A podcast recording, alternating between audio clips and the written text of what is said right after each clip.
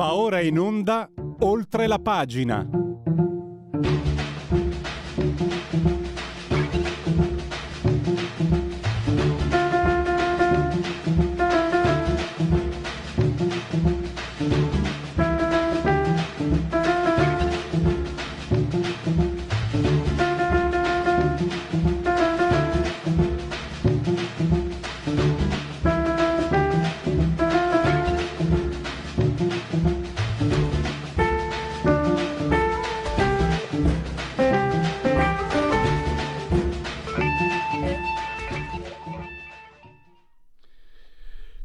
Tecnicamente non sono disponibili gli applausi per questa meravigliosa sigla di Oltre la pagina, rubrica di eh, Radio Libertà.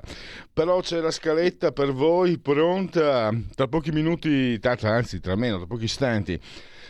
Parliamo di eh, autonomia. L'autonomia è segnata anche da alcuni paradossi, perché pensate, quella eh, riforma che è stata votata in DDL, CDM, Consiglio dei Ministri, è la prosecuzione, a distanza di tanti anni, di quella legge, eh, chiamiamola federale, votata dalla sinistra nel 2001. Non la vogliono più. Poi c'è anche un altro paradosso. Se tu dici che spacca l'Italia, che divide l'Italia, che, che c'è l'Italia del nord e l'Italia del sud, beh allora implicitamente devi ammettere una cosa, che i governatori, che poi tecnicamente un termine che non esiste, quindi governatori tra virgolette, delle regioni del sud sono degli incapaci, ma se sono degli incapaci bruciano soldi pubblici, quindi vanno commissariati. Eh, cioè, tertium non datur, dicevano eh, i latini che la sapevano lunga. Ma poi tra poco ne parleremo. Poi eh, una panoramica sull'arte. Un'illustratrice, pittrice, insegna anche arte, Elisabetta Priolo, eh, che eh, esegue anche, anche su ordinazione, su commissione, ritratti iperrealisti molto interessanti, pittura a olio e non solo. E tra l'altro anche ha la passione dei falsi d'autore e quindi eh, una, una finestra sull'arte una volta ogni tanto lasciate che me lo permettete, come dicevano gli Squallor. E poi l'occupazione, ne parleremo con uh, il sociologo Franco Amicucci, che è fondatore anche di Schilla, che è una uh, startup, credo si possa definire, che si occupa di formazione. Allora, il dato sull'occupazione è positivo, mm, incredibile di tu, ma è così però resta quel 22.1% di disoccupazione giovanile e con lui eh, sentiremo quali sono insomma le, eh, i, punti, i punti da prendere in considerazione per dare finalmente un'inversione di tendenza. Allora adesso andiamo con Marino Longoni, direttore di Italia Oggi 7. Eh, come sempre benvenuto e grazie per essere qui con noi al direttore eh, Marino. Ciao. Ciao, buongiorno a tutti. Allora, eh, lo dico subito, eh, Marino Longoni ha una posizione eh, critica nei confronti dell'autonomia e, e, ce la esporrà perché qui eh, vogliamo sentire tutte le campane, a maggior ragione le campane competenti e in buona fede. Però, però c'è un punto che tu nell'articolo di ieri all'inizio metti i diversi paradossi eh, che sono più o meno, eh, diciamo, anche in modo indiretto collegati a questa riforma. Cioè, è paradossale che sia la, non la conclusione, ma un passaggio che parte addirittura da lontanissimo, dal 2001, quella sinistra che l'ha fatta votare adesso non la vuole più.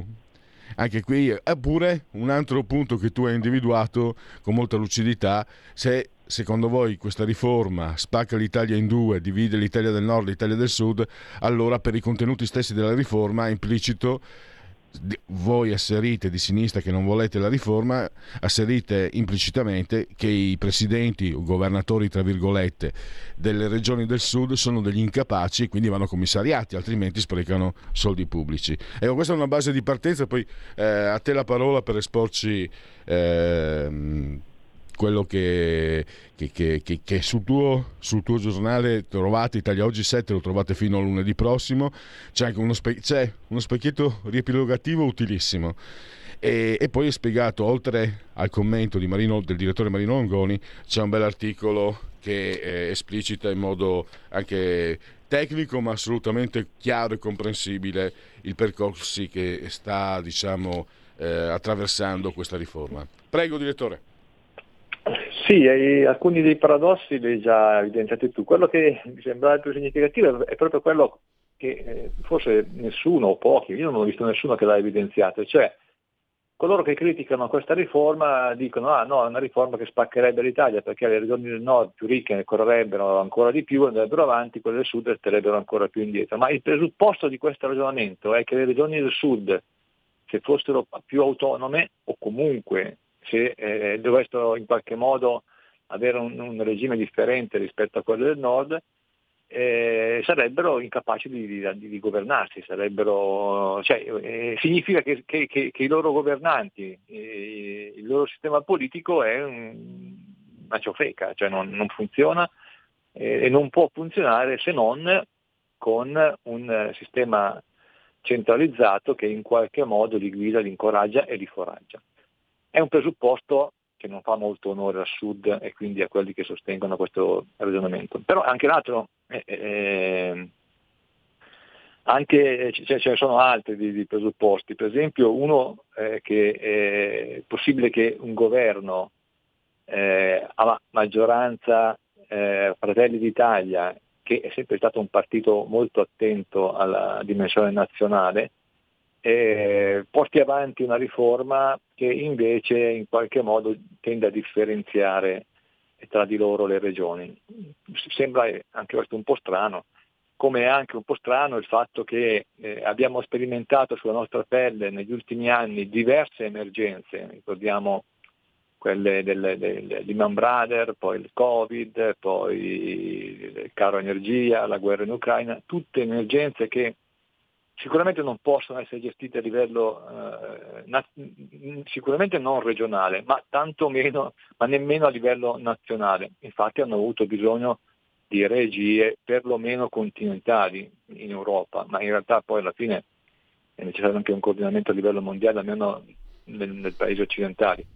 E, eh, pretendere di devolvere alle regioni competenze delicate come per esempio eh, la scuola, le, le, le, l'energia, le infrastrutture, i trasporti, beh, mi sembra veramente un paradosso in questo momento. Però, eh, direttore, Ma poi in scusami, realtà il paradosso scusami. maggiore è quello, è quello dei LEP, no? cioè, si dice che eh, per non spaccare l'Italia in realtà prima devono essere definiti questi livelli essenziali delle prestazioni, che nessuno sa bene cosa siano, ma che devono essere definiti a costo zero, quindi in pratica bisogna che tutte, eh, che tutte le prestazioni a cui hanno diritto i cittadini, almeno da quel che ho capito io, eh, devono essere definite a un livello accettabile. Cosa sia questo livello accettabile poi non, non è dato sapere, ma è evidente che eh, si tenderà ad innalzare al massimo livello possibile il livello accettabile, almeno a livello svizzero, eh, perché accontentarsi di meno. E, eh, e, questo farà sì che questi LEP non, non, non, non, ci saranno mai, non funzioneranno, non potranno funzionare perché poi com'è possibile che senza un aumento de, della spesa pubblica eh, ci si aumentino i, i, livelli delle prestazioni ancora prima di far partire la riforma? Assolutamente un controsenso. Come è un controsenso il fatto che se invece dovesse aumentare la spesa pubblica per garantire i LEP, dove vai a prendere i soldi? Tagliando la spesa pubblica, cioè aumenti la spesa pubblica oppure aumentando le tasse, ancora peggio. Quindi non vada, si va da nessuna parte. Ma il controsenso maggior, peggiore lo, mi è venuto in mente leggendo oggi l'articolo di fondo di Pane Bianco sul Corriere della Sera che evidenzia come questo governo si stia impegnato eh, eh, già eh, esplicitamente, in modo anche abbastanza serio, a, a portare avanti tutta una serie di riforme eh, che eh, vanno dalla riforma del fisco, alla riforma, in questo caso, della, della, della differenziata, alla riforma costituzionale, alla riforma della pubblica amministrazione, alla riforma del PNRR, della giustizia, eh, della scuola, inserendo addirittura il merito, una roba che non, non, sembrava impensabile, al rilancio dell'occupazione del mezzogiorno, alla riforma del eh, reddito di cittadinanza, all'abbattimento dei tempi delle opere pubbliche. Eh, cioè, eh, Pane Bianco dice ma insomma, neanche se fosse un governo di Superman in cinque anni potrebbe fare la metà di queste cose. L'ultima di quelle che potrebbe fare mi sembra proprio l'autonomia differenziata. Volevo chiederti questo allora. A parte che comunque c'è l'articolo 119 che prevede eh, la piena autonomia di entrata e di spesa, quindi non si può sforare, ma tu mi dici, allora se non si può sforare come si fa? Io pensavo, per l'obiezione che pongo è questa, eh, tu dici certi, anche ci sono delle mh, mm, competenze che addirittura devono essere gestite a livello sovranazionale, ma io vado nel principio di questa riforma. Tu sei realista, giustamente, io, io di natura anche mia, sono un po' sognatore. Cioè il principio, il principio che dice, ascolta una cosa, cara Roma, invece di spendere tu, di andare tu a fare la spesa all'S lunga e spendere 100 euro, per fare la spesa dammi da a me i 100 euro che li spendo, vado io a fare la spesa. Patti chiari, amicizia lunga, non posso comprare superalcolici, non posso comprare cose che non mi servono. Questo dovrebbe essere, cioè questo è un concetto, al di là che poi di quello che potrà succedere, è, è questo che certe volte mi sembra si perda di vista, che è un concetto, secondo me, che in qualche modo è connesso al principio della sussidiarietà, è un concetto che se non passa, cioè se non, se non, si cambia il modo di amministrare questo Stato, Marino, quante volte ne abbiamo parlato, e io ho l'impressione che tu certe volte, sempre con molto realismo, preferiresti cambiare le persone addirittura, che sono le persone che non vanno e, e, sicuramente c'è una parte di verità in quello che io ti sto interpretando, ovviamente confutami pure.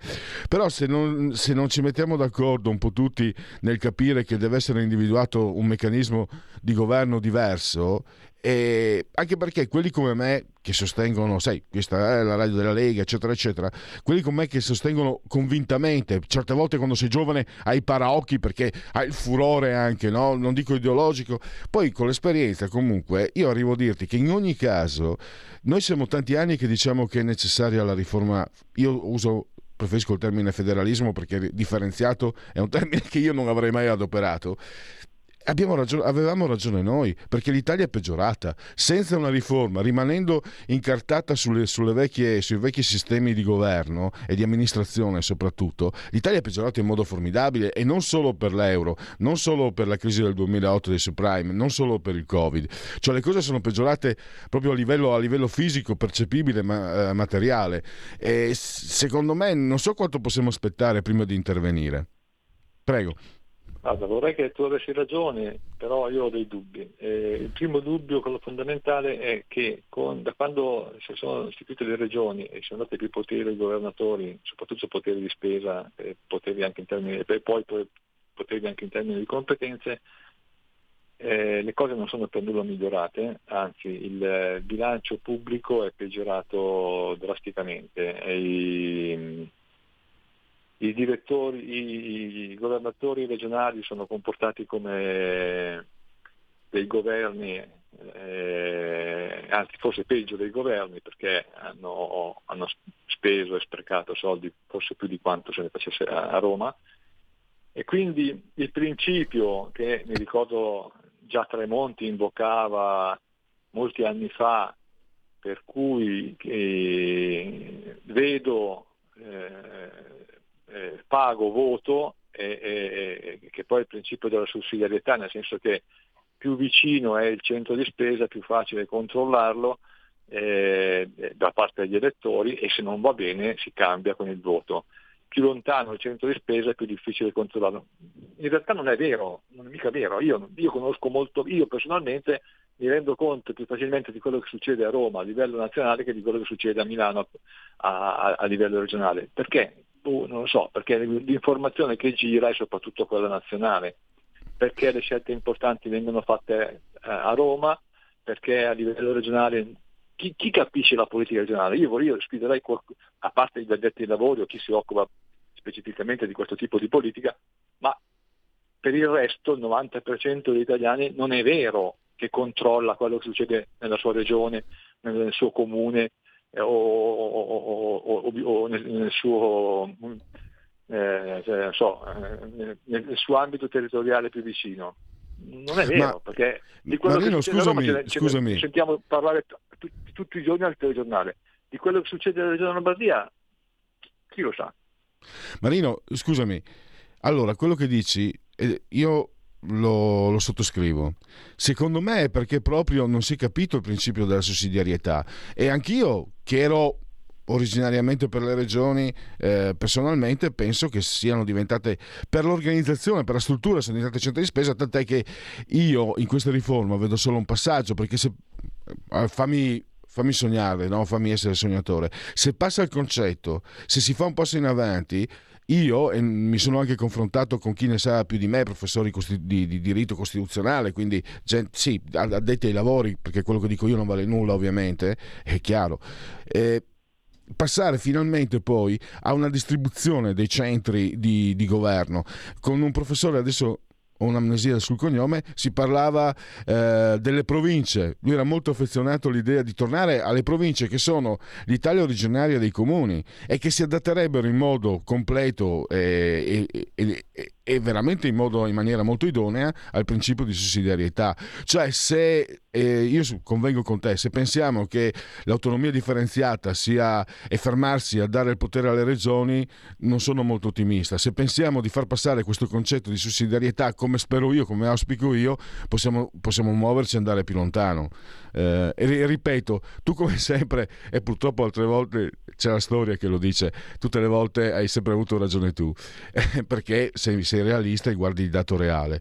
Eh, io però non, a questo punto eh, chiama l'illusione, però quel principio lì mi ha talmente convinto, io odio i dogmi, ma il principio della sussidiarietà ma, ma, ma so, so, per certo che anche tu condividi la, la contezza, la, la, mm, l'importanza di quel principio. E quindi dal mio punto di vista, sai, la guardo come giornalista, la guardo anche un po' con lo spirito di, di, di un vecchio militante, eh, sognare, ancora, sognare ancora si può, dico.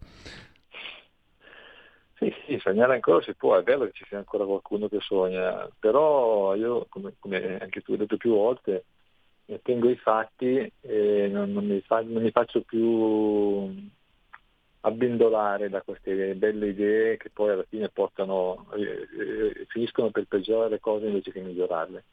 Quindi se dobbiamo stare ai fatti, l'idea che materie come le politiche del lavoro, l'istruzione, il governo del territorio, la salvaguardia dell'ambiente, i beni culturali siano governati a livello regionale piuttosto che a livello nazionale, sinceramente non è che mi entusiasmi perché mi sembrano eh, temi che hanno una rilevanza nazionale o addirittura sovranazionale.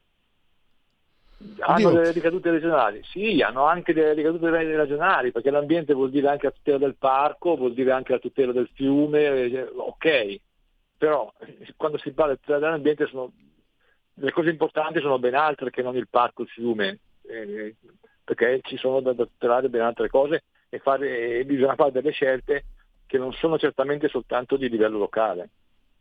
E così per tutte le altre materie. Quindi va bene la sussidiarietà, d'accordo, però non vorrei che poi ci si rinchiudesse, noi siamo più bravi degli altri, quindi facciamo per conto nostro e gli altri che vadano a far culo, eh, che, che, un discorso che non porta da nessuna parte. Per quanto riguarda la scuola, devo dire la verità che Mm, si parla della distribuzione degli insegnanti, non si entra nel, per quello che ho capito io, non si entrerebbe nell'istruzione e si cercherebbe di, di porre riparo, sai, uh, magari a scolaresche che a, a, febbraio devono ancora avere l'insegnante, oppure scolaresche che a febbraio eh, vedono eh, l'insegnante. Lo fa a livello, come fai a farlo a livello regionale? Se gli insegnanti mancano al nord e sono abbondanti al sud, a livello regionale cosa fai? Guarda, tecnicamente non sono in grado di ripetere la spiegazione che avevo letto da parte di, una, di un esponente, di, uh, di, un amministratore della Lega, francamente. Adesso non, uh, passo per passo era spiegato. Uh, Mario Pittoni, mi ricordo, che era responsabile della scuola, lo spiegava. E francamente adesso non sono in grado, però la, mi aveva convinto la sua spiegazione, anche perché comunque, personalmente io concordo su questo, sarebbe da folli l'idea di, di cambiare i, i programmi scolastici. Certo, a me piacerebbe vecchio cuore del movimento Friuli che ogni regione avesse anche uno spazio per le tradizioni, per quello che sono le radici di quel territorio, però è chiaro che non posso, eh, cioè sarebbe folle l'idea eh, di, di, cambiare i programmi. per, quello che avevo capito, per come l'ho capita io si tratta di eh, entrare nell'organizzazione eh, del, degli orari delle, delle varie scuole e cercare di porre rimedio. Si, interv- si interviene anche nelle, mh, mm, nelle graduatorie così avevo capito. Ma Marino, io ho letto eh, anche che i Veneti volevano introdurre lo studio del dialetto veneto nelle scuole. Eh, ecco, lì, sai, io sono un, un vecchio appassionato, uh, un antico appassionato delle... Eh, pensa che in gioventù scrivevo anche in Friulano e in Veneto e ho, ho, vinto anche piccoli premi locali, pensa un po' che bravo che ero e quindi sono molto affezionato, però adesso la mia età devo dire che non, non, direi più e non affermerei più le cose che dicevo vent'anni fa sulle lingue eh, locali a scuola, perché la lingua è viva se viene parlata, se la imponi è già morta, cioè già il fatto di imporla eh, ne fa una lingua morta. Io adesso la penso così, ma se mi sentivi vent'anni fa non, non, non, sarei d'accordo con me stesso, ma non è che ho cambiato idea, è che con l'esperienza accumuli anche coscienza, coscienza diversa. Eh, comunque il Veneto, difendiamolo, è sempre una lingua. Però vedi, il Veneto si difende da, a, a, dispetto di chi aveva avanti quell'iniziativa. Ti rendi conto di cosa succederebbe se il Veneto volesse insegnare il dialetto Veneto? Allora, ma qual è il dialetto Veneto? Quello di Venezia? Quello di Padova? Quello di Treviso? Oppure quello di... No. Eh? La, dottor- la, dottoressa, la professoressa Marino, la, la professoressa Marcato, eh, esimia linguista, forse la più importante in Italia, tantissimi anni fa spiegava che esiste il Veneto regionale. C'è una sorta di sintesi per cui il trevisano con un altro trevisanotto il parla così e dice cuffita. Se parla invece con un padovano, allora mi dicevo che cioè, ho cercato di, di, di, di, sintetizzare. Dal punto di vista linguistico, devo dire che i dialettologi su questo avevano già stabilito manuali, codici eh, per indicare quale, quale, poteva, quale, potesse essere il percorso più proficuo per insegnare la lingua. Comunque il dibattito resta aperto. Marino, io purtroppo eh, ho esaurito lo spazio e il tempo. Io ti ringrazio davvero come sempre e a risentirci presto. Grazie a voi, buona giornata. Un nuovo modo per sostenere la tua radio. Visita radiolibertà.net. Ti basta un clic e potrai versare il tuo contributo volontario direttamente online. Potrai donare con ogni tipo di carta di credito, anche prepagata. Ti aspettiamo online su radiolibertà.net. Sostieni la tua radio con il tuo contributo volontario. Radio Libertà. La tua radio. Diamo voce alla nostra gente. Stai ascoltando Radio Libertà. La tua voce libera, senza filtri né censura. La tua radio.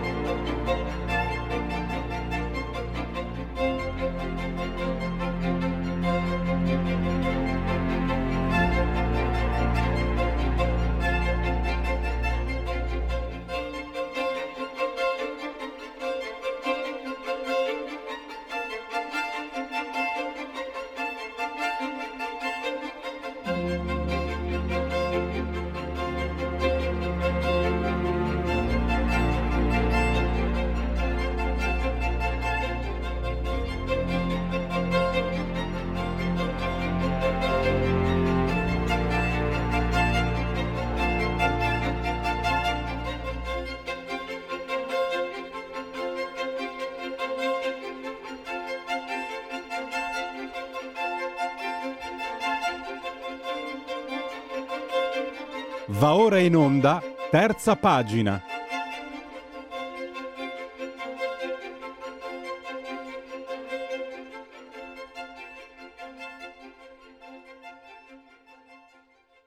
Allora, terza pagina per parlare di, di arte, sapete un tema a me particolarmente eh, caro e abbiamo un'artista, pittrice, illustratrice, maestra d'arte, eh, Elisabetta Priolo. Parliamo proprio di queste sue esperienze e anche della sua produzione artistica. Benvenuta Elisabetta grazie per aver accolto il nostro invito.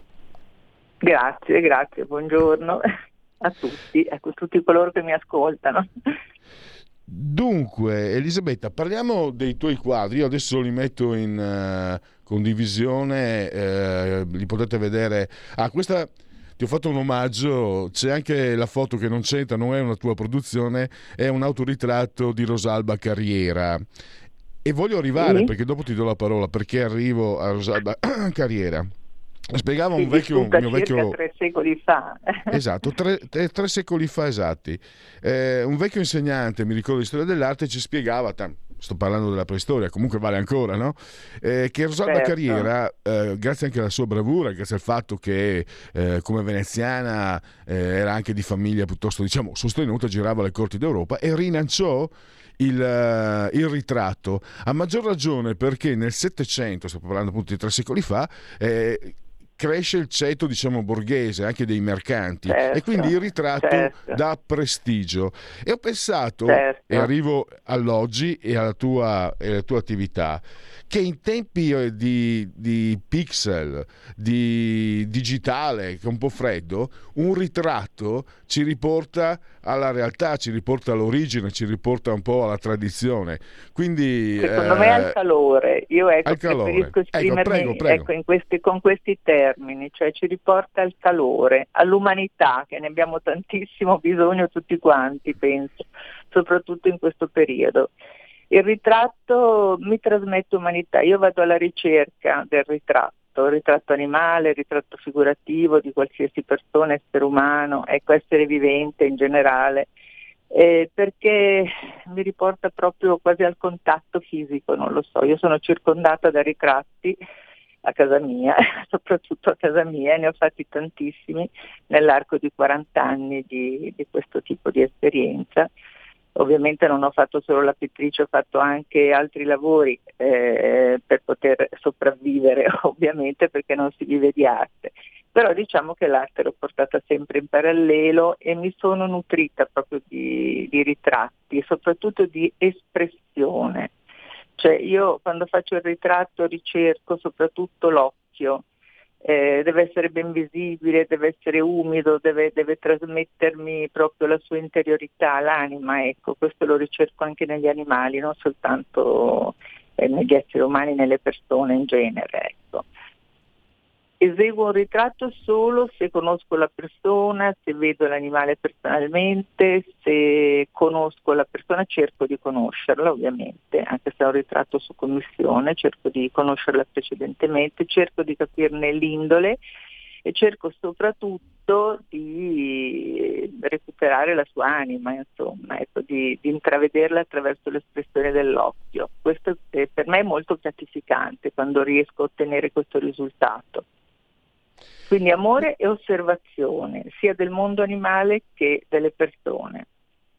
Poi entriamo più anche nello specifico, le tecniche, ma anche tu di- dipingi quadri di, di grande dimensione. Cioè, mi ha incuriosito il tuo rapporto con i falsi d'autore. È un esercizio, è un gioco, come Sì. lo vivi?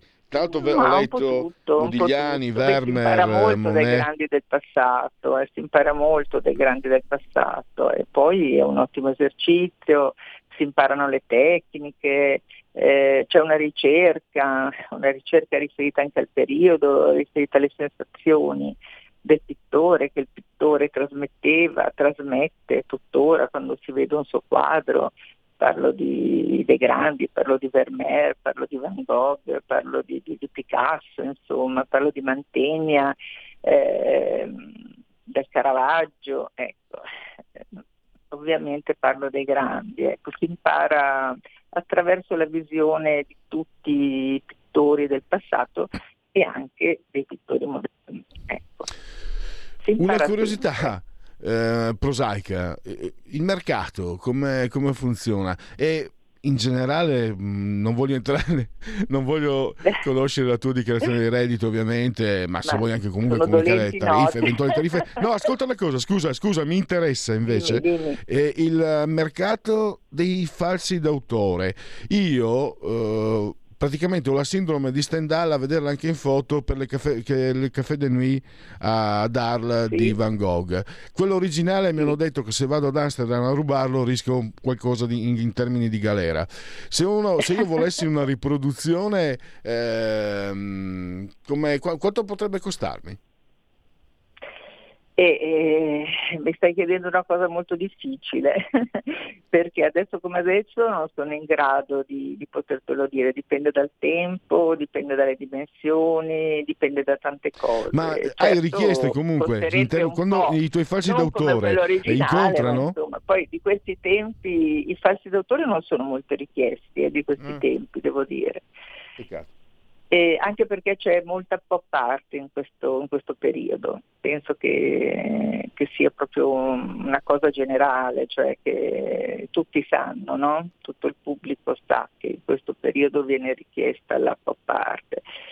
Io pur apprezzandola non sono su quel, su quel fronte, insomma preferisco rimanere sul tradizionale, sul classico, perché questo è quello che io sento qualche gallerista mi ha detto ma tu sei una brava pittrice potresti anche azzardare a fare qualcosa sì ma me lo devo sentire se non me lo sento non posso essere Beh, ma comunque, scusami, scusami, eh, se, se non ricordo male, Elisabetta, eh, l'iperrealismo rientra nella, è una corrente della pop art. Io mi ricordo, purtroppo non rammento il nome dell'autore, una- la foto Sì. di un dipinto incredibile, formidabile, di un maggiolino in, eh, con Sì. la tecnica appunto iperrealista, spaventoso. Mi Sì. ricordo che mi impress- ero un ragazzino e mi impressionò. E mi ricordo che comunque in qualche modo l'iperrealismo fa parte della pop art. Sì, ma que- come viene intesa oggi non è così però, perché viene un po' disturbata, insomma, vengono utilizzati i classici per poi essere un po' distrutti, un po' saccheggiati, no? Con, de- con del colore, con delle scritte, ehm, di tutto di più, insomma, lo si può vedere sul mercato quello che c'è. Eh, comunque c'è gente che apprezza questo tipo di arte e va benissimo, insomma.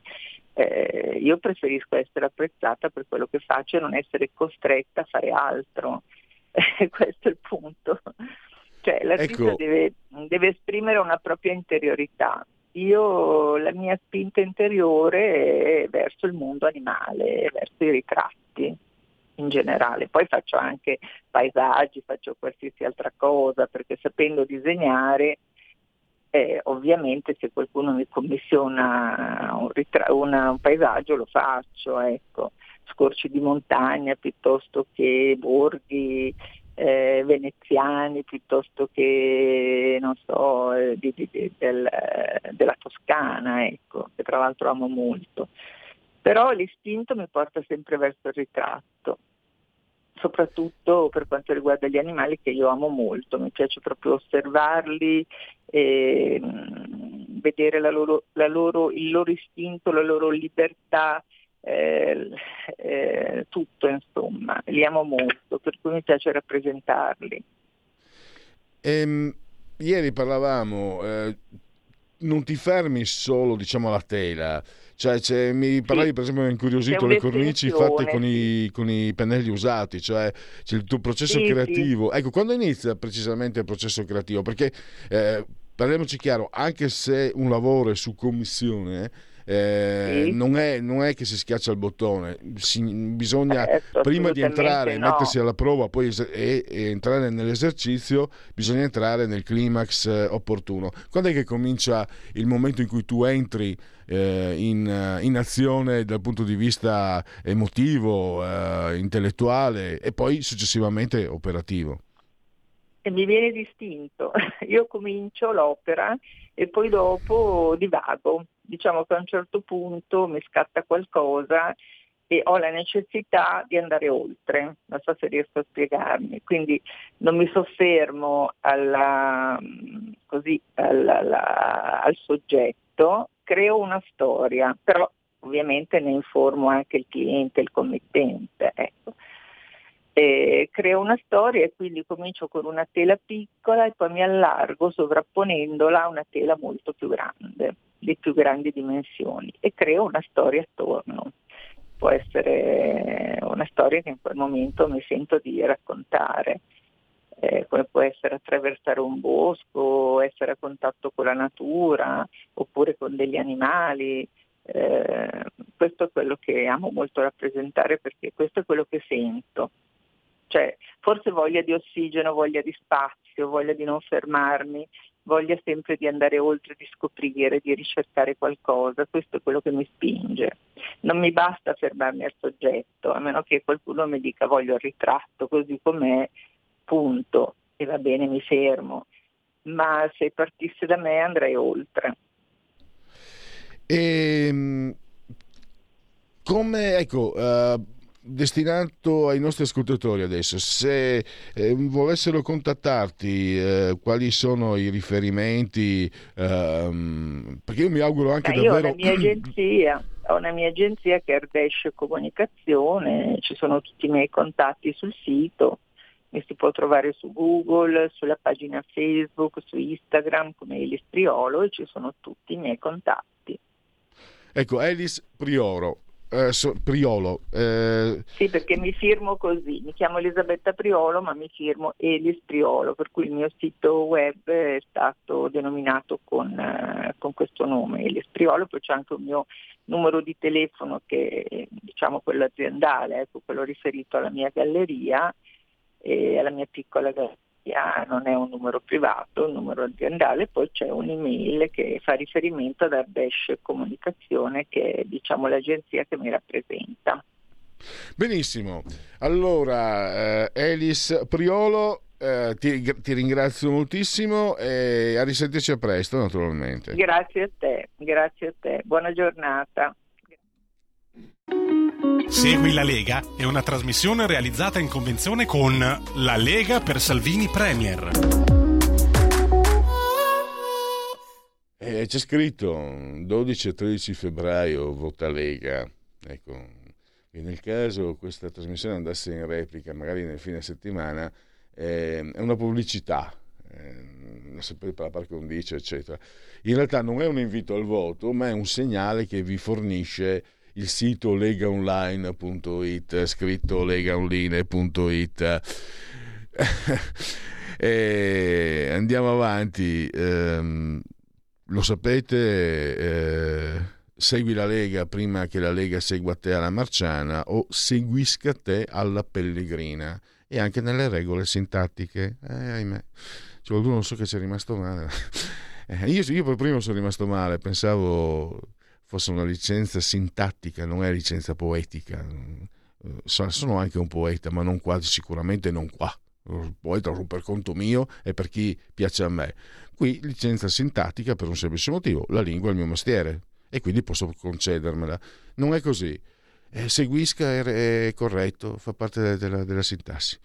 Eh, eh, rassegnarsi, come si dice, tu, ah no, tu non hai fatto. Cioè, faceva, non era bello, mm, anche era un po' sgradevole, però lo sentivi spesso con i primi mesi della naia. Mutismo, rassegnazione e stecca. C'erano quelli che avevano imparato a battere le dita, come facessero, e significava che, che, mm, non ti passa mai. Allora, torniamo seri perché su questo sito, da questo sito potete fare molte cose, tra le quali iscrivervi alla Lega Salvini Premier, è molto facile, lo potete fare versando 10 euro, lo si può eh, fare anche senza, tramite PayPal, PayPal, PayPal, senza nemmeno che eh, vi sia la necessità di essere iscritti a PayPal, PayPal, PayPal poi il codice fiscale e gli altri dati richiesti. E quindi vi verrà recapitata la magione per via postale e se c'è di mezzo posta italiana, gesti apotropaici a profusione, eh, maschi o femmine che siate, arrangiatevi ma fateli perché se c'è poste italiane veramente eh, si è messi male purtroppo e siamo in Italia, vi verrà recapitata appunto la tessera Lega Salvini Premier. Poi il momento di autodeterminazione civica, il D43, lo scrivi nella tua dichiarazione dei redditi, scelta libera che non ti costa nulla, il 2 per 1000, eh, 2 per 1000 lega.it anche se se non vi bastano queste indicazioni. È molto facile, e lo sapete, questi sono soldi che lo Stato vi, vi porta via e poi vedete eh, come va a finire. Questi soldi vi li porta via lo Stato e poi vengono utilizzati per pagare certi parlamentari che vanno a fare cicicocò con brigatisti e eh, mafiosi. Vanno a fare cicicocò con uno che ha gambizzato un essere umano, una persona che va solo a colpa di essere un dirigente e poi addirittura, per fortuna che gli è andata male, ha cercato di uccidere gli allievi della scuola carabinieri di Cuneo, ragazzini. Se, se, mi sente, se, mi sente, un allievo carabiniere, non sta, non sta, sto parlando di altro, non offenderti, ma 18-19 anni lo sei un ragazzo, ma è un complimento, sei giovane e sei anche pulito, innocente, necessariamente, nessuno è innocente, ma 18-19 anni non si è ancora avuto il tempo di sporcarsi. E quindi voler uccidere un allievo dei carabinieri, anche solo nell'intento, è un gesto di una criminalità che mi viene, mi viene in mente poco, poco, peggio, non ce ne sono molti di peggio. I nazisti, gli, infatti voleva fare una strage e sono andati là questi parlamentari pagati da noi, purtroppo, sono andati là a rendergli omaggio, a fargli l'inchino. E, e, e, vogliono, e vogliono che diano la dimissione di quegli altri. Ecco, avete capito? Uno dei tanti, uno dei motivi per cui dove, lo vedo l'ora che venga domenica per andare a votare. D43 nella tua dichiarazione dei redditi, D di Domodossola, 4 il voto in matematica, 3 il numero perfetto. E vediamo gli appuntamenti con gli esponenti della Lega, appuntamenti radio-televisivi ovviamente. Marco Campomenosi, europarlamentare, oggi pomeriggio alle 17.30, rubrica Economia, l'emittente è Sky TG24. Oh, Matteo Salvini questa sera alle 20.30, stasera Italia, rete 4. E poi domani invece in ora presta, pressoché ante Lucana, un po' dopo il cuore della notte, Luca Toccalini alle 10 del mattino, il coordinatore federale dei giovani della Lega, a Rai News 24 ore 10 e mi sembra che per uh, Segui la Lega sa suffi. Segui la Lega è una trasmissione realizzata in convenzione con La Lega per Salvini Premier. Allora, c'è tempo, perfetto, c'è tempo anche per qualche sondaggetto. Allora, eh, EMG, eh, realizzatore e committente RAI SPA. Intenzione di voto Fratelli d'Italia 27,5, PD eh, 17,9, 5 Stelle 17,7, Lega 8,7, Calenda 7,9, Forza Italia 7,4. La preferenza per, il, le fiducie nei leader Draghi 51, Meloni 47, Zaia 39, Conte 34, Salvini 33, Bonaccini 33, Berlusconi 29, Calenda 26, Letta 22, Renzi 17. La fiducia nel governo. Eh, diciamo siamo nel 50 no, no, no eh, meno eh, 47 47% tra molto e abbastanza negativi invece 50 e non risponde il 3 eh, togliamo la condivisione ne apriamo un altro. Allora, eccoci qua.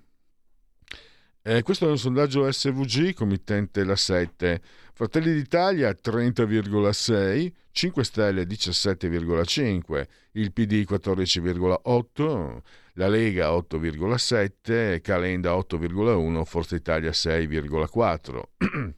Ci si occupa anche della segreteria del PD, eh, Stefano Bonaccini, queste eh, sono le risposte degli elettori PD. 48% Stefano eh, Bonaccini, 38% Ellie Schlein, eh, Gianni Cooper, Lo Cuperlo il 10, Paolina e Paoletta De Micheli 4 e Forza Magica Ellie, Forza Magica Ellie, Forza Magica Ellie. allora, ehm, Secondo lei, dopo l'elezione del nuovo segretario, quali dei seguenti scenari più probabili? Rispondo sempre gli elettori PD. Allora, per il 37% rilancerà il PD, eh, per il 33% anche dopo la nomina. Continuerà, continueranno a esserci litigi. Cioè, un terzo degli elettori PD pensano che non cambierà nulla e che sia un partito uh, litigioso. Sì, mi sto compiacendo troppo, non è questo il mio mestiere, anzi, ehm, da, da, collega militante, eh, solidarietà a chi ha scelto nella propria vita di prestare un, un, credo politico, di dare anche se stesso e poi di attraversare periodi eh, di, di, di, difficoltà. E l'ho detto seriamente, lo penso anche. Poi è chiaro che come antagonista, come rivale di costoro, eh, se la Juventus perde non è che, che mi dispiaccio. Poi però eh, tra tifosi ci, ci, ci, perculiamo, come dicono i giovani di oggi, ma c'è anche una reciproca forma di rispetto perché si esercita sempre la stessa funzione, no? si in qualche modo colleghi.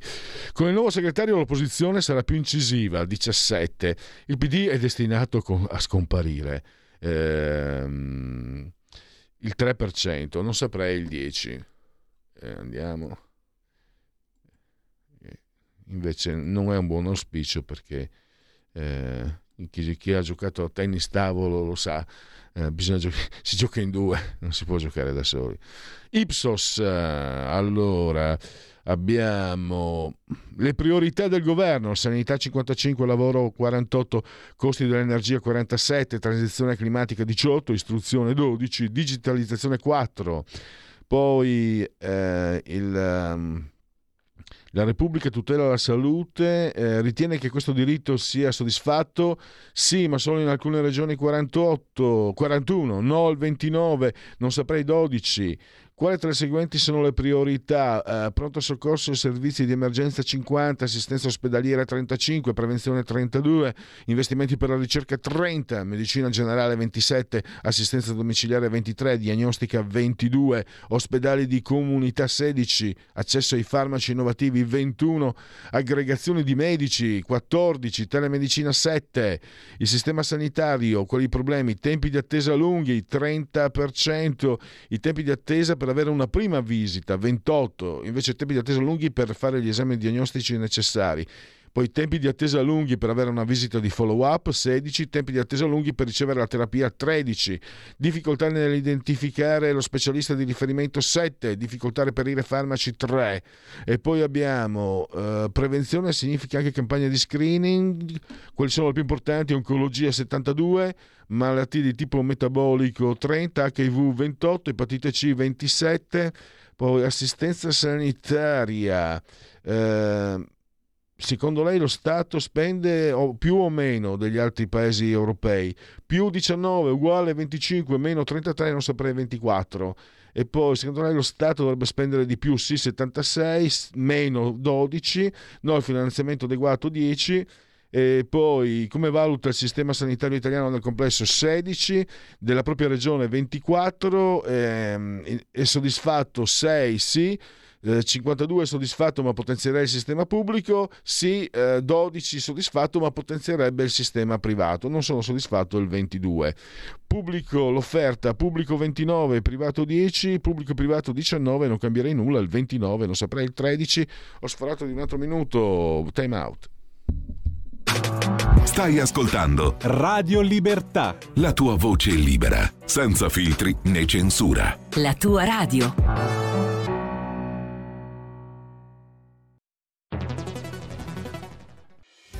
Quotidiano di Sicilia, il quotidiano d'Italia, l'informazione che ribalta i luoghi comuni, una vera visione dei fatti, l'Italia vista da sud. Ogni siciliano che vive in Italia e nel mondo è una risorsa, è protagonista della crescita della nostra nazione. Dai forza alla crescita della nostra isola, abbonandoti al QDS digitale più archivio a soli 99 euro annui. Quotidiano di Sicilia, il quotidiano d'Italia una scelta di valore. Stai ascoltando Radio Libertà, la tua voce libera, senza filtri né censure, la tua radio.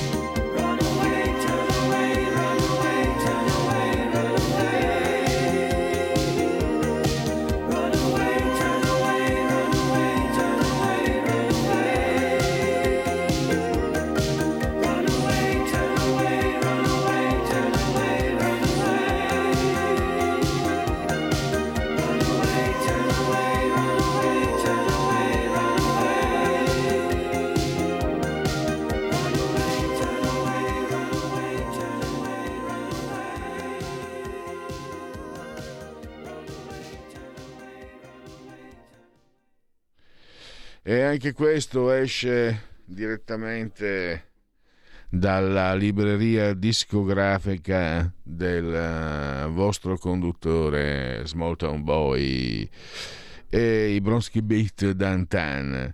Adesso andiamo a parlare di un tema serio e devo dire che adesso abbiamo proprio uh, un esperto perché i dati, è incredibile a dirsi, incredibile dictu dicevano i latini, sono positivi.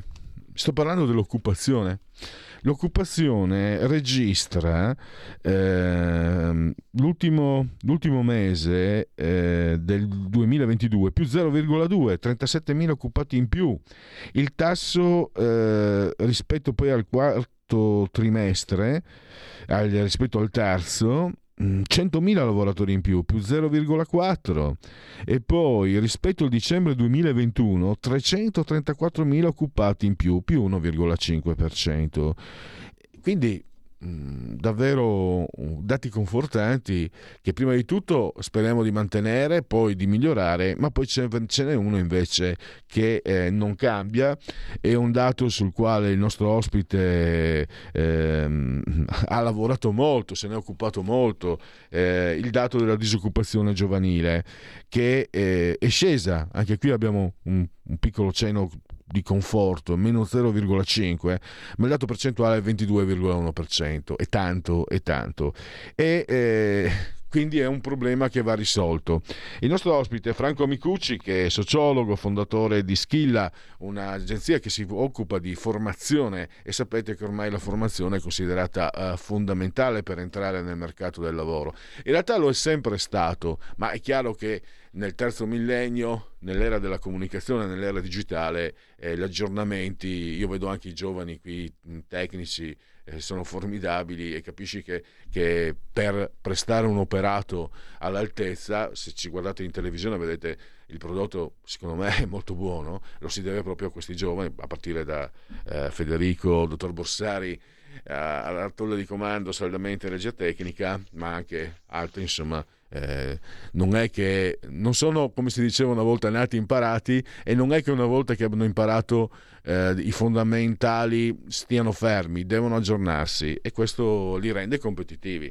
Allora, so, io penso che il professor Franco Amicucci eh, eh, condivida le mie parole, eh, ma adesso glielo chiedo subito. Innanzitutto fatemelo salutare, eh, gli, buongiorno, lo ringrazio. Buongiorno. Io purtroppo non, so che è in collegamento Skype, dottor Amicucci, io purtroppo non la vedo perché continuiamo ad avere sì. lo schermo interrotto, ma non è colpa dei nostri tecnici, diciamo sono problemi produttivi. Ma intanto benvenuto. E ehm, partiamo allora, il 22,1% è un dato che va, che va, in qualche modo affrontato. E ricominciamo a parlare di, di formazione. Cosa non funziona, dottora Micucci, eh, secondo lei nella formazione, o cosa, cosa manca, per meglio dire, eh, nella, in questo comparto in Italia per rendere i, i giovani eh, diciamo più, più competitivi nel mercato del lavoro? Ma intanto i giovani è una categoria anche eh, generica, no? che ci dà solo la fascia d'età. Prendiamo invece il concetto di giovani in modo diversificato. Noi abbiamo almeno due o tre categorie diverse di giovani. E da una parte abbiamo i giovani che né studiano né lavorano, che c'è che hanno abbandonato gli studi, eh, non hanno mai lavorato, spesso sono chiusi in casa. È un fenomeno questo anche mondiale, eh, chiamato NIT, molto, for- molto forte eh, questo fenomeno in Giappone, ma è presente anche in Italia. Questo è un fenomeno che non riguarda tanto la formazione, non riguarda tanto il lavoro, è un fenomeno, chiamiamolo così, da tema sociale, lo considererei un tema sociale che va affrontato non tanto offrendo solo lavoro, ma con un'assistenza nuova perché il tema è anche la chiusura di una fascia giovanile che è molto alta, tra l'altro, eh, in casa, chiusa nel computer, chiusa nel gioco, difficoltà relazionali. Questo è un fatto che ha dei risvolti spesso anche legati psicologici, anche, in alcuni casi anche psichiatrici, così eccetera. E, e su questo non att- possiamo eh, difficilmente affrontabile con le categorie classiche. Poi abbiamo invece eh, la fascia d'età che ha concluso gli studi, diploma, istituto professionale o laurea, che vive il periodo di transizione. Alcuni eh, pensiamo in molte facoltà di ingegneria, ad esempio scienza dell'informazione, che si occupano di informatica, spesso sono assunti prima ancora di concludere il percorso lavorativo, sono ricercatissimi, sono le famose figure professionali che oggi carenti nel mercato del lavoro, invece altri hanno più difficoltà nell'entrare, quindi c'è un periodo, chiamiamolo così, di transizione eh, a volte dura sei mesi, a volte arriva anche fino a due anni, dove le persone fanno varie esperienze, i giovani, tutte spesso precarie, oppure comunque eh, tre mesi, fanno eh, sei mesi, fino a che non trovano la collocazione eh, stabile. Naturalmente è più lunga per le fasce le lauree umanistiche, oggi abbiamo difficoltà per esempio nelle lauree in giurisprudenza, alcune lauree chiam- cosiddette chiamate deboli, deboli se non, hanno, se non sono accompagnate da alcune specializzazioni. Facciamo un esempio, la laurea in giurisprudenza oggi abbiamo molti giovani avvocati che stanno uscendo dall'ordine professionale perché hanno un reddito bas- bassissimo, soprattutto in alcune zone del sud, e quindi vogliono ricollocarsi. Però lì ci sono, se uno non va a una specializzazione, ad esempio io sono laureato in giurisprudenza, allora bisogna fare una specializzazione molto forte, specializzato in, eh, in informatica, in, eh, eh, sull'internazionale, su alcune nicchie anche dei mercati emergenti, sul diritto d'autore, sui temi della, eh, de- della sicurezza informatica. Ecco, quindi queste lauree più deboli hanno necessità di fare delle specializzazioni di nicchia oggi invece ricercate in questo caso nel mercato del lavoro. Poi abbiamo invece eh, altre fasce di giovani che hanno più facilità nell'entrare nel mercato del lavoro, che sono quelle eh, naturalmente eh, legate ad alcune specializzazioni nel mercato trainante. In questo momento faccio un esempio, anche eh, i ragazzi che fanno gli ITS, istituti professionali o istituti tecnici, che fanno la meccatronica, per esempio, sono ricercatissimi, trovano lavoro immediatamente ah, e altre figure no. Quindi è un mercato anche questo diversificato. Il tema della formazione è un tema serio per questi giovani, eh, al punto tale che le aziende che hanno carenza di queste figure stanno creando delle vere e proprie scuole, ma credo che sia giusto fare così, perché la scuola non può inseguire tutti i lavori che si creano e poi muoiono, nel senso noi abbiamo dei lavori che si creano perché sono nate nuove tecnologie, faccio un, es- faccio un esempio, le aziende che oggi hanno necessità di fare il catalogo dei prodotti con, eh, in- nel meta, cosiddetto metaverso, questi ambienti digitali che vengono visti da alcuni consumatori anche con eh, gli occhiali con i visori, difficilmente possiamo chiedere alla scuola di formarli. In questo caso sono le aziende che direttamente vanno a formare queste persone. Pensiamo che a Napoli semplicemente la Apple, insieme all'Università Federico II, ha creato la Apple Academy. Ci sono 600 giovani, di cui 200 vengono da tutto il mondo, 400 italiani, che ogni anno eh, vengono formati e, e appena escono da questo anno di formazione professionale molto alta di taglio universitario, nell'arco di sei mesi trovano lavoro eh, oltre l'80%. Mi curiosiva eh, questa in- mh, falsa credenza che debba essere lei eh, ha centrato, no? lo ha detto anche chiaramente, perché io credo che ci sia anche una questione, eh, dottore Micucci, di principio, perché guardi, le parlo di tanti anni fa, il secolo scorso, eh, fine anni 80. Mi ricordo am- amici, ragazzi che eh, frequentavano scuole professionali e già allora mi dicevano guarda ci preparano a lavorare su un determinato tornio ma mio fratello lavora da due anni già su un modello diverso con schemi diversi. Ecco eh, questo mh, io credo sia una, una, ehm, qualcosa che ci portiamo dietro a livello culturale. L'idea che sia la scuola a preparare il lavoro quando la scuola dovrebbe essere formativa proprio per darti gli strumenti poi per metterti nelle condizioni tu di impararlo il lavoro, di cercarlo il lavoro, di capire che è importante la formazione, è importante l'aggiornamento. Eh, volevo capire, è, è- è qualcosa che si è riuscito comunque... Beh, lei è anche testimone che in qualche modo si, si- si può risolvere questo impasse, ma a che livello siamo in Italia dal suo punto di vista, dalla sua prospettiva? No, siamo a livello di un dibattito comunque fermo un po' agli anni passati, nel senso che eh, ci sono due posizioni, no? Da una parte quella estrema che dice la scuola non deve formare al lavoro, assolutamente, la scuola deve formare, la scuola deve formare alla vita. Il lavoro è parte fondamentale della vita, quindi deve formare alla vita e nella vita c'è il lavoro, deve formare anche al lavoro, ma non eh, solo a un lavoro specifico, perché giustamente, come diceva lei, quel lavoro fra due anni può non esserci più, quindi deve formare a prepararsi al lavoro. Cosa significa prepararsi al lavoro? Significa avere delle competenze di curiosità, di flessibilità, di saper fare ricerca, di saper relazionare con gli altri, di saper risolvere problemi, di essere autonomi nella vita, che ti aiuta poi ad adattarti, scopri che il tuo lavoro sta scomparendo e preparati a un nuovo lavoro. Ecco, solo non è un caso che tutti gli organismi internazionali danno apprendere ad apprendere, che significa non è saper leggere un libro, apprendere ad apprendere significa apprendere le competenze di vivere, eh, di essere autonomi, di saper affrontare la vita, di sapersi comprare una casa, di saper risparmiare, di saper fare un colloquio di lavoro, di saper vendere, di sapersi presentare. Ecco, sono queste le competenze della vita che la scuola deve dare perché sono competenze della vita, ma anche del lavoro, e senza pretendere però dall'altra cosa che la scuola deve formare subito quel lavoro che oggi ti serve, perché guardate che le associazioni ormai imprenditoriali del territorio, dalla Confartigianato, CNA, la Coldiretti, la, la Confindustria, la Confecommercio, le varie altre associazioni delle, eh, che esistono, hanno dei territori purtroppo molto forti nel, nel, nord e molto deboli al sud, anche qui si divide il paese purtroppo anche sulla, nel campo della formazione delle associazioni stesse imprenditoriali, ma anche le associazioni sindacali e le varie associazioni sindacali hanno delle scuole di formazione che possono adattare per le piccolissime imprese, mentre le grandi imprese eh, ormai hanno delle scuole spesso con dei bilanci che sono superiori a quelli di un'università. Noi abbiamo grandissime imprese italiane che hanno dei bilanci per la formazione, eh, che investono sulla formazione per formarsi le professionalità, superiore al bilancio di una media università italiana. Perché? Perché devono formarsi il, in proprio personale. Facciamo un esempio. Nessuna scuola o università può formare il pilota d'aereo, il controllore di volo, il macchinista della Freccia Rossa, il grande esperto di dighe. Ecco allora che queste imprese, Ferrovie dello Stato, la, la, la, eh, Terna, eh, la stessa Ubibuild, eccetera, cosa fanno? Aprono delle scuole dove quelle alte specializzazioni necessarie e se le formano in proprio e sono pronte ad aggiornarsi continuamente man mano che cambiano le tecnologie su questa parte. La scuola non è in grado di avere questo ritmo per la specifica specifica professione, per quello specifico mestiere, fermo restando le scuole professionali, certo la scuola del, per, per, uno chef, per eh, la parrucchiera, la scuola professionale del territorio va benissimo, quelle lì anche loro stanno evolvendosi, ma quelli sono i servizi per le piccolissime e medie imprese. Certo, Vabbè, mm, sicuramente ehm, il, la scuola alberghiera ehm, eh, sono, sono uh, utilissime. Ho avuto modo di constatarlo per, per motivi professionali, personalmente. Eh, professore, un ultimo punto.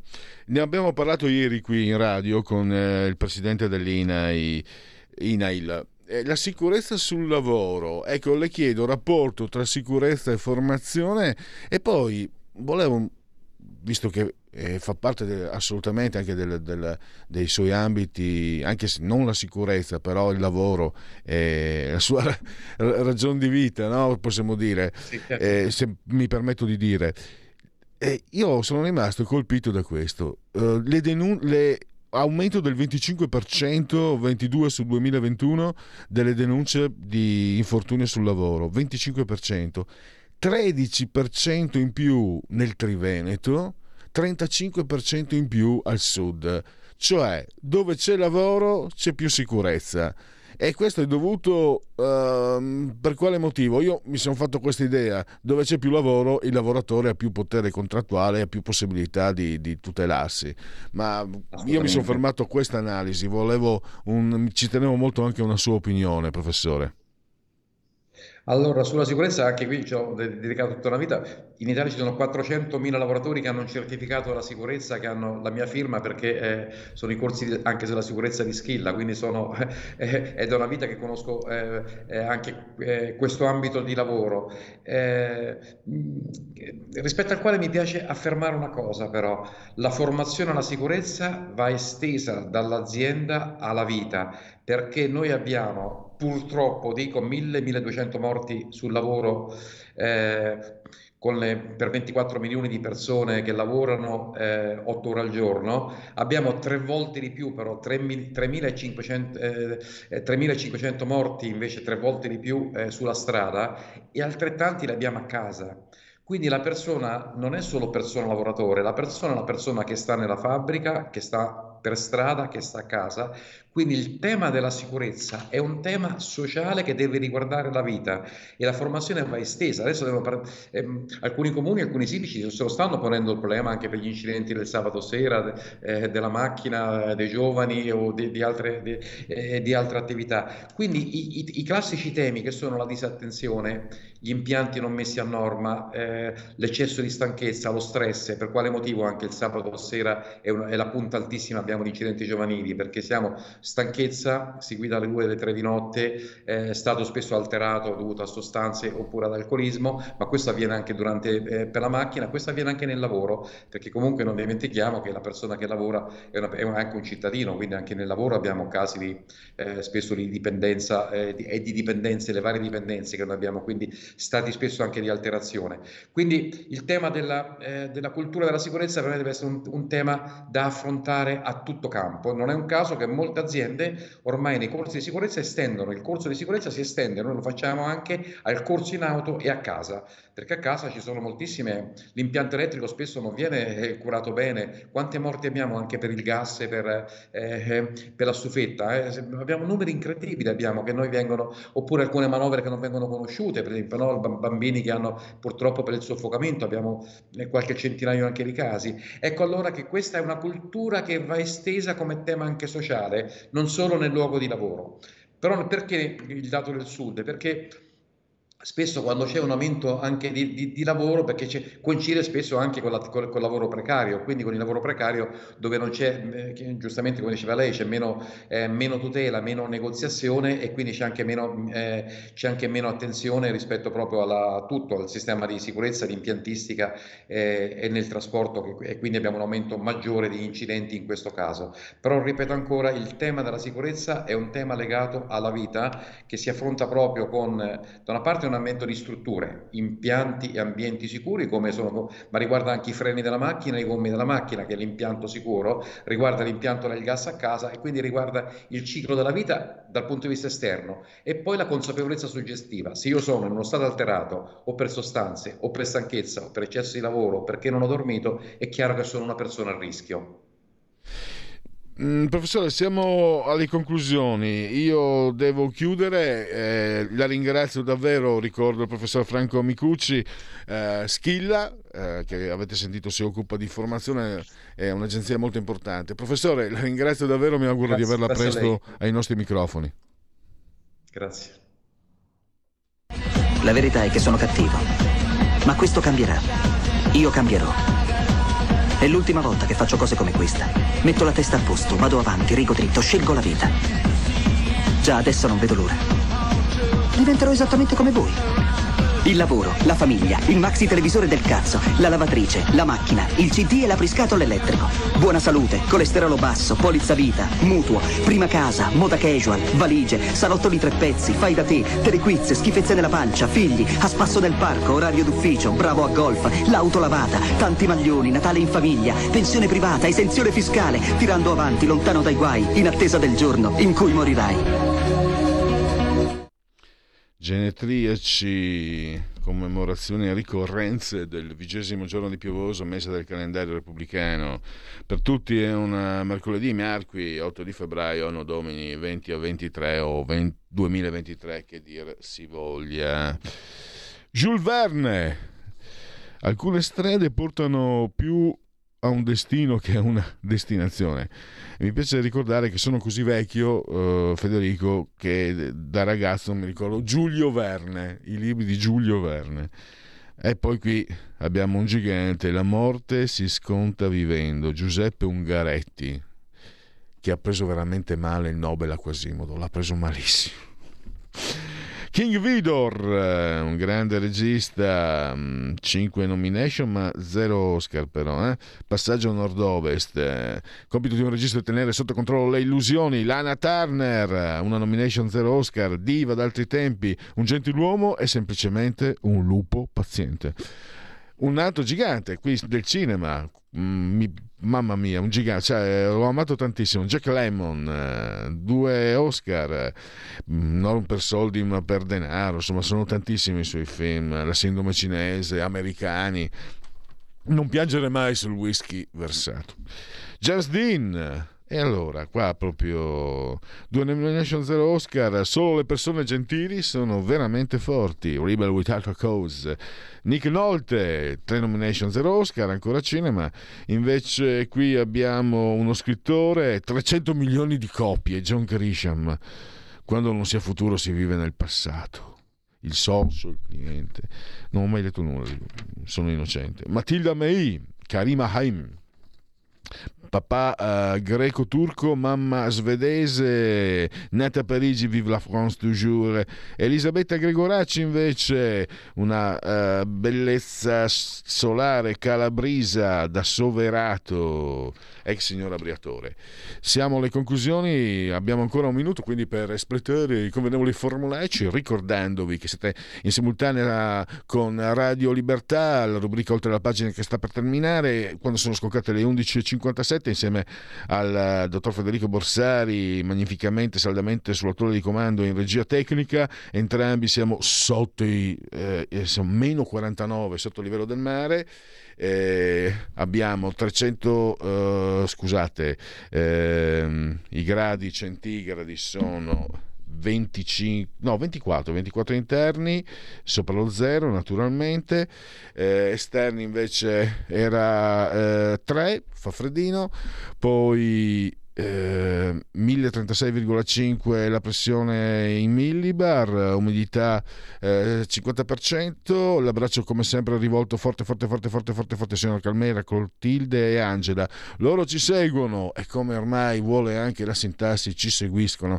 Dal canale 252 del digitale televisivo terrestre, dalla TV insomma, eh, perché questa è una radiovisione che si abbona pertanto a Radio Libertà, campo oltre cent'anni, meditate gente, meditate, vi ricordo anche naturalmente che potete continuare a farvi tranquillamente cullare dall'algido suono digitale della radio DAB oppure seguirci ovunque voi siate grazie alle applicazioni dedicate a iOS Android con i vostri smartphone, iPhone, tablet, mini tablet, iPad, mini iPad Smart TV, Alexa accendi Radio Libertà, passaparola, ve ne saremo riconoscenti, ma non è finita perché Radio Libertà la potete trovare anche sui social di nuova generazione come Twitch e tornati, è tornata Radio Libertà su YouTube, la pagina Facebook e l'ottimo abbondante sito radiolibertà.net. Grazie a todos. Miau.